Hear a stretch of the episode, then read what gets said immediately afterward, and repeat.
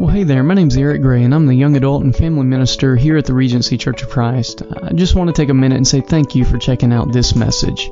If you're ever in the Mobile area, we'd love for you to join us on Sundays at 10 a.m. And to find out more information about Regency or to listen to other messages from this series, we'd love for you to check out our website at regencycc.org. And we're praying that this message will help you grow closer to Jesus.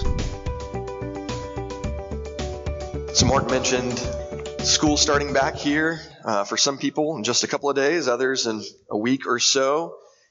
And so I know some people are a little sad about that. And so to just give us a visual representation of it, I have a couple memes that I wanted to show you that give different perspectives of how people feel about the upcoming school year. So here's the first meme that shows how maybe some parents feel and then others how some kids feel. But then Here's another one that demonstrates if you've got a kid going into kindergarten versus a middle schooler and how you feel when you drop them off that first day. And then maybe in your own home with kids in your family, maybe they approach and have different perspectives when it comes to the first day of school. Maybe it's like in this picture here, one happy and smiling. If you look to the back right, back left over there, you can see a different perspective. I've tried to find a meme for teachers going back to school, but none were appropriate or they were too depressing or involved alcohol. And so I didn't want to put those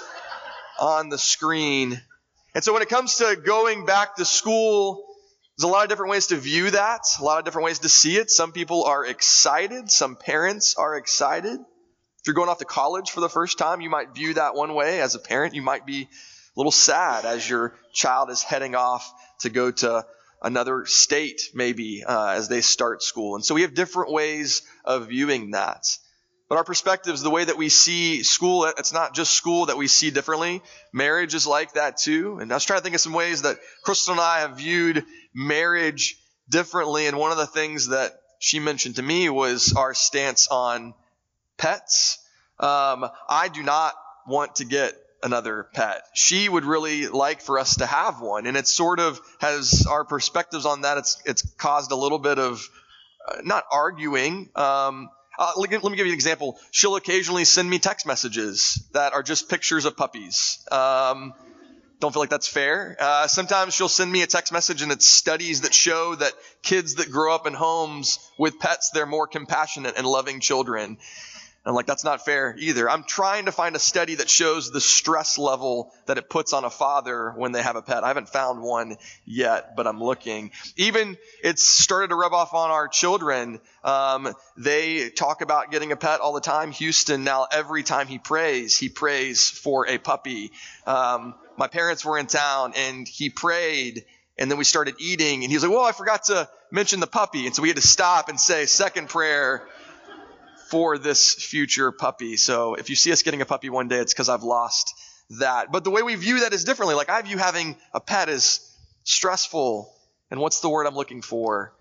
Not fun. Is there a word that involves not fun? A lot of work. And so I, we just view it differently.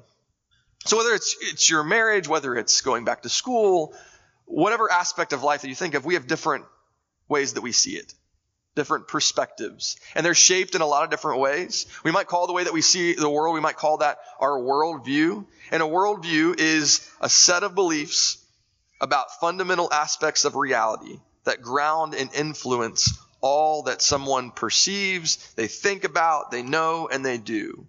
Someone's worldview is also referred to as your philosophy of life, or you might think about it as your mindset, your outlook on life, your ideology the way that you see the world. A worldview is how you look at the world. It's how you think it operates. It's why you think things happen the way that they do. It's how you view what your purpose is. And here's the thing about the way that we see the world, our worldview. How you see the world impacts everything that you do. There's a study put out by Barna not too long ago that claims basically by the age of 14, everybody has their view on the world, which is kind of scary that a 13, 14 year old pretty much has their mind made up on the way that the world works, how the world is. Now, there's other things that might come along that could cause people to change it. And really, another part of the study is about 20 or so is when it's really formed completely. But that seems young to feel like you've got things figured out and the way that the world works and how it looks. Your family, your upbringing, the school that you go to, where you live, the people that you surround yourself with, the church family that you're a part of, what you watch or listen to, read, all of these things impact the way that you see the world, and then it impacts the way that you interact with the world. So, what happens when we aren't seeing the world correctly? What happens if the way that we see the world isn't really the way that we should see the world? When things are kind of blurry and out of focus, or we're only seeing part of it, and we need to kind of zoom back and get a fuller picture of what's happening in the world around us. And I want to look at a passage together, and it's from 1 Samuel chapter 16. And what's happening here is God has put a king in place he, reluctantly, in some sense, the people were begging for it. They saw all the other nations with kings, and so eventually God puts a king in place, and he puts in King Saul. Now, King Saul looked like a king. He was a head taller than everybody else. But Saul wasn't a great king, made some mistakes, and so it was time to anoint a new king. And so the prophet Samuel is going to find this new king. And we see him doing this in 1 Samuel 16. And he goes to the house of Jesse. And he has Jesse bring out his sons one by one. And he brings out the first son. And when he sees the first son, here's the exchange, the thought process that the prophet Samuel has. It says, when they arrived, Samuel saw Eliab and thought, surely the Lord's anointed stands here before the Lord. This guy man, I'm looking at this guy. He looks like a king. He looks like someone that will be the future king. But in verse 7, here's what God says to the prophet. The Lord said to Samuel, Do not consider his appearance or his height, for I have rejected him. The Lord does not look at the things people look at. People look at the outward appearance, but the Lord looks at the heart. God looks at the heart. God doesn't see people the way that people see people. Oftentimes we, we look at outward appearances and we judge people based on these things. We make a first impression about someone based on what we've seen. Sometimes those first impre- impressions are accurate. Sometimes we find out later that we were way off and wrong about that. But we tend to do this. We look at people the way that people look at people and we judge them by outward appearances or experiences. But God sees the world differently. God sees people differently. And to me, it's a little bit encouraging to notice that sometimes even a prophet misses the purposes of God and they have to be corrected. And the same can be true for us as well. I want you to think about art for a second. So if, if you've had kids or if you have grandkids, some point you will get some art that they make. I feel terrible. I'm not great about keeping art from our kids. And so you feel weird if you've done this before where you're throwing your children's art away. I, know it's a weird feeling to me. Should I be saving this? What should I be doing with this? I'm not really sure. For a while, we had some art um, from a child on our refrigerator, and then you you throw it away because you're like, what is this? I don't even know what this is exactly, and you you throw it away. And I, I remember reading a story about um, uh, one of Picasso's pieces that sold for over a hundred million dollars. $100 million. Maybe I should be saving this art. I don't know. And uh, looking at it, like some of the art pieces, I don't find all that appealing. Like what's the big difference between a piece like this and something that might be on one of our refrigerators? And I realized and recognized like I couldn't go on eBay and sell one of my kids' pieces of art. Why? I mean, no one would buy it, right? The value of art comes from the creator.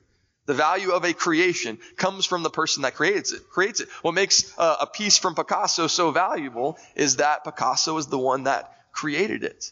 This picture up here on the screen, there's this story from about five years ago where a cleaning lady threw away a piece of art that was valued at about $15,000. So that is actually art. And it would have sold for $15,000, but this cleaning lady looked at it and thought, what? It's trash. And so she throws it away. And the art place was really apologetic about it. They're like, sorry, but this wasn't her fault. You know, it was an honest mistake. For her, she looked at it and she saw trash. Somebody else looks at that and sees this is something extremely valuable. It all depends on how you see the creation. In John chapter 14, starting in verse 6, Jesus has this interaction with his disciples. And Thomas says to him in verse 5, says, Lord, we don't know where you're going. How can we know the way? And Jesus answered him, I am the way and the truth and the life. No one comes to the Father except through me. If you really know me, you will know my Father as well. From now on, you do know him and have seen him. And then in verse 8, Philip says, Lord, show us the Father, and that will be enough for us. And Jesus, and you can almost tell he's a little bit frustrated in his answer here. He says, Don't you know me, Philip? Even after I have been among you for such a long time. Anyone who has seen me has seen the Father. How can you say, show us the Father? Don't you believe that I am in the Father and that the Father is in me? The words I say to you, I do not speak on my own authority. Rather, it is the Father living in me who is doing his work. These are Jesus' disciples. They have been with the Lord. They have seen the Lord with their very own eyes. They've seen God in the flesh. And yet, they hadn't really seen him. They didn't really see the Messiah for who the Messiah was. They had missed it.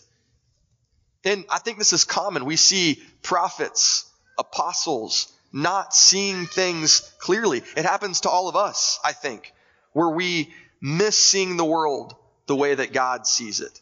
There's times where we don't see Jesus' mission clearly for what it truly is, where we have moments where things are blurry. Thankfully, we know that Jesus is willing to help clear our vision up and show us how we should see the world. Last passage I want to look at this morning is something that Paul writes in 2 Corinthians chapter 5. Here's what he says, starting in verse 14. For the love of Christ urges us on, because we are convinced that one has died for all, therefore all have died. And he died for all so that those who live might live no longer for themselves, but for him who died and was raised for them. Then verse 16. From now on, therefore, we regard no one from a human point of view. Even though we once knew Christ from a human point of view, we know him no longer in that way. So if anyone's in Christ, there is a new creation. Everything old has passed away. See, everything has become new. All this is from God who reconciled us to himself through Christ and has given us the ministry of reconciliation. That is, in Christ, God was reconciling the world to himself, not counting their trespasses against them, and entrusting the message of reconciliation to us. Okay, I know that was a lengthy passage, and I want to look at different pieces of it for just a moment. The love of God in Jesus calls us, it compels us to love others as God loves them. That we should view others based not on outward appearances or circumstances, but as people who are loved by God and have value in God's eyes. That we should see people from God's point of view. In verse 16, if you look there, says, From now on, therefore, we regard no one from a human point of view. What does that mean? To regard someone from a human point of view. Perhaps it means that we label people, that we put people into boxes, that we label them from what's on the outside when there's much more to them than what we can see, how we make up our minds without having the full picture. I think this is where students live. Students live in a world that shapes their identities and judges them by outward appearances. It judges them by the clothes that they wear, the bodies that they have, the cars that they drive, the sports that they play, the grades that they make, the achievements that they have. It's where students live. They live in this world that's judged by outward appearances. But it's the same for adults as well. It's just a little bit different. We live in a world that shapes our identities and judges us by how big and clean and beautiful our houses are, how elaborate our vacations are, how beautiful our families are, how successful we appear on social media. We judge people. We are seen this way. And so we want to make sure that we're seen in a way that would be valuable to other people. And in verse 16, this therefore, it's, it's pointing to a conclusion. It's based on what Paul has said earlier in this letter, talking about where this value actually comes from. And so, if we no longer regard others from a human point of view, how then should we look at each other? What does it mean to see with new eyes, to view other people from God's point of view? To me, the key in this text is what Paul says in verse 16. It says, even though we once knew Christ from a human point of view, we no longer know him in that way. Paul is speaking of his own personal story. Think about what Paul went through. Paul's saying, I once knew Christ merely from a human point of view. If you remember earlier in Paul's life, by all outward appearances, Jesus was to Paul just an, another Jewish messianic pretender, one of many who had come on the scene before. To Paul, Jesus was this human impostor who had been crucified by the Romans. But now Paul says, I no longer view him or know him in that way. Paul's saying, I see Jesus now for who he really is. Something dramatic had happened in Paul's life. On the road to Damascus, he met the resurrected and living Christ. He sees him with his eyes. He experiences the radical change that comes from encountering Jesus.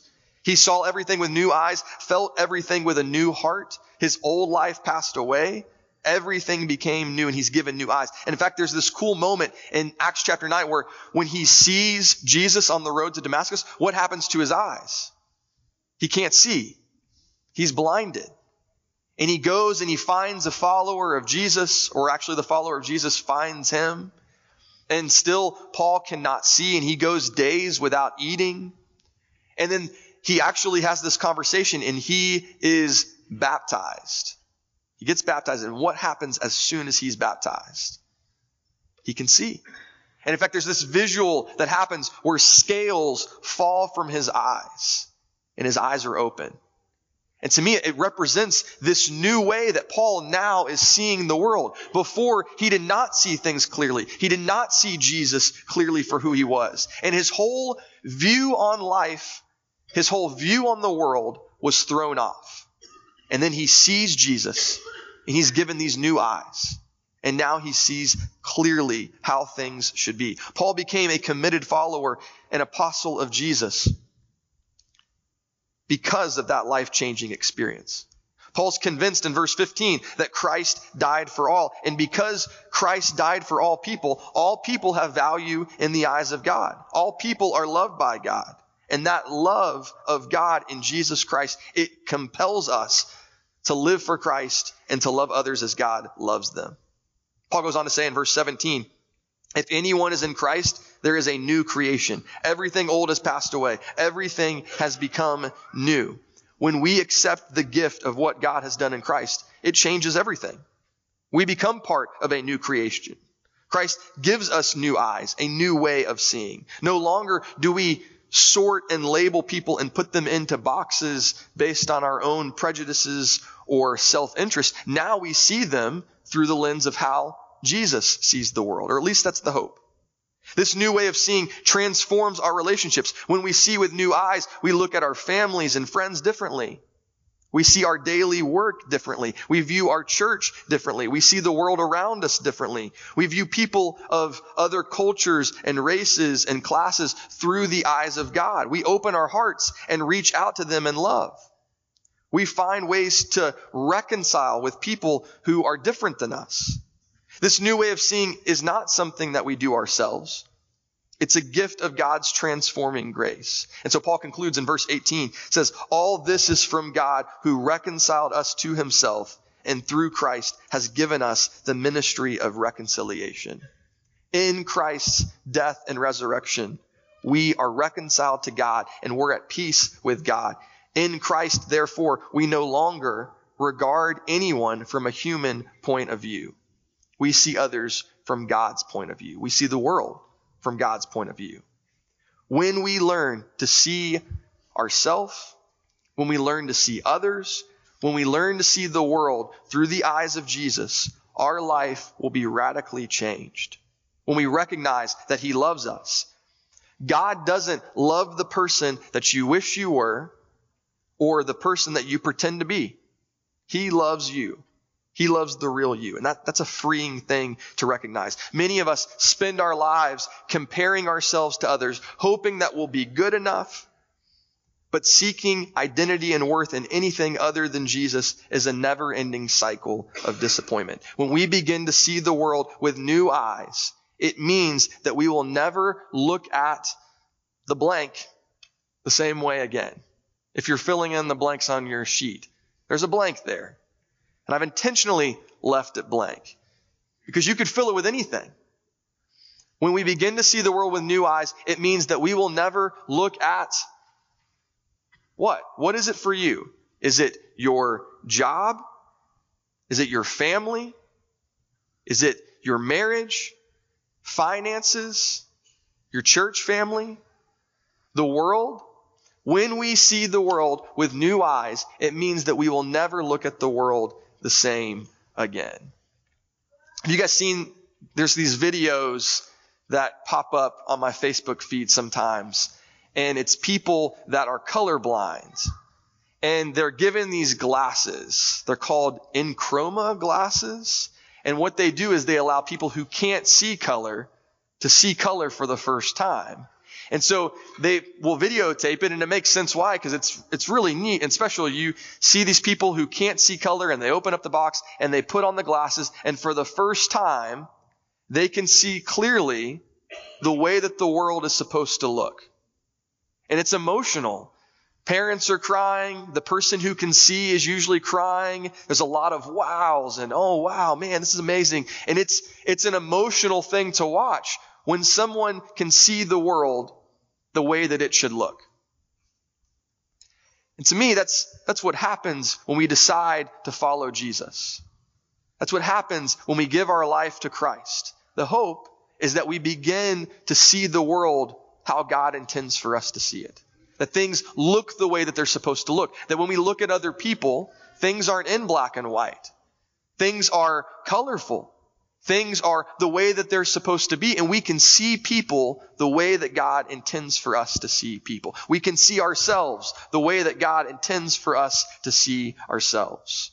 This morning, maybe you're here and you recognize that the way that you're looking at yourself or the world around you or other people is not the way that God intends for it to be.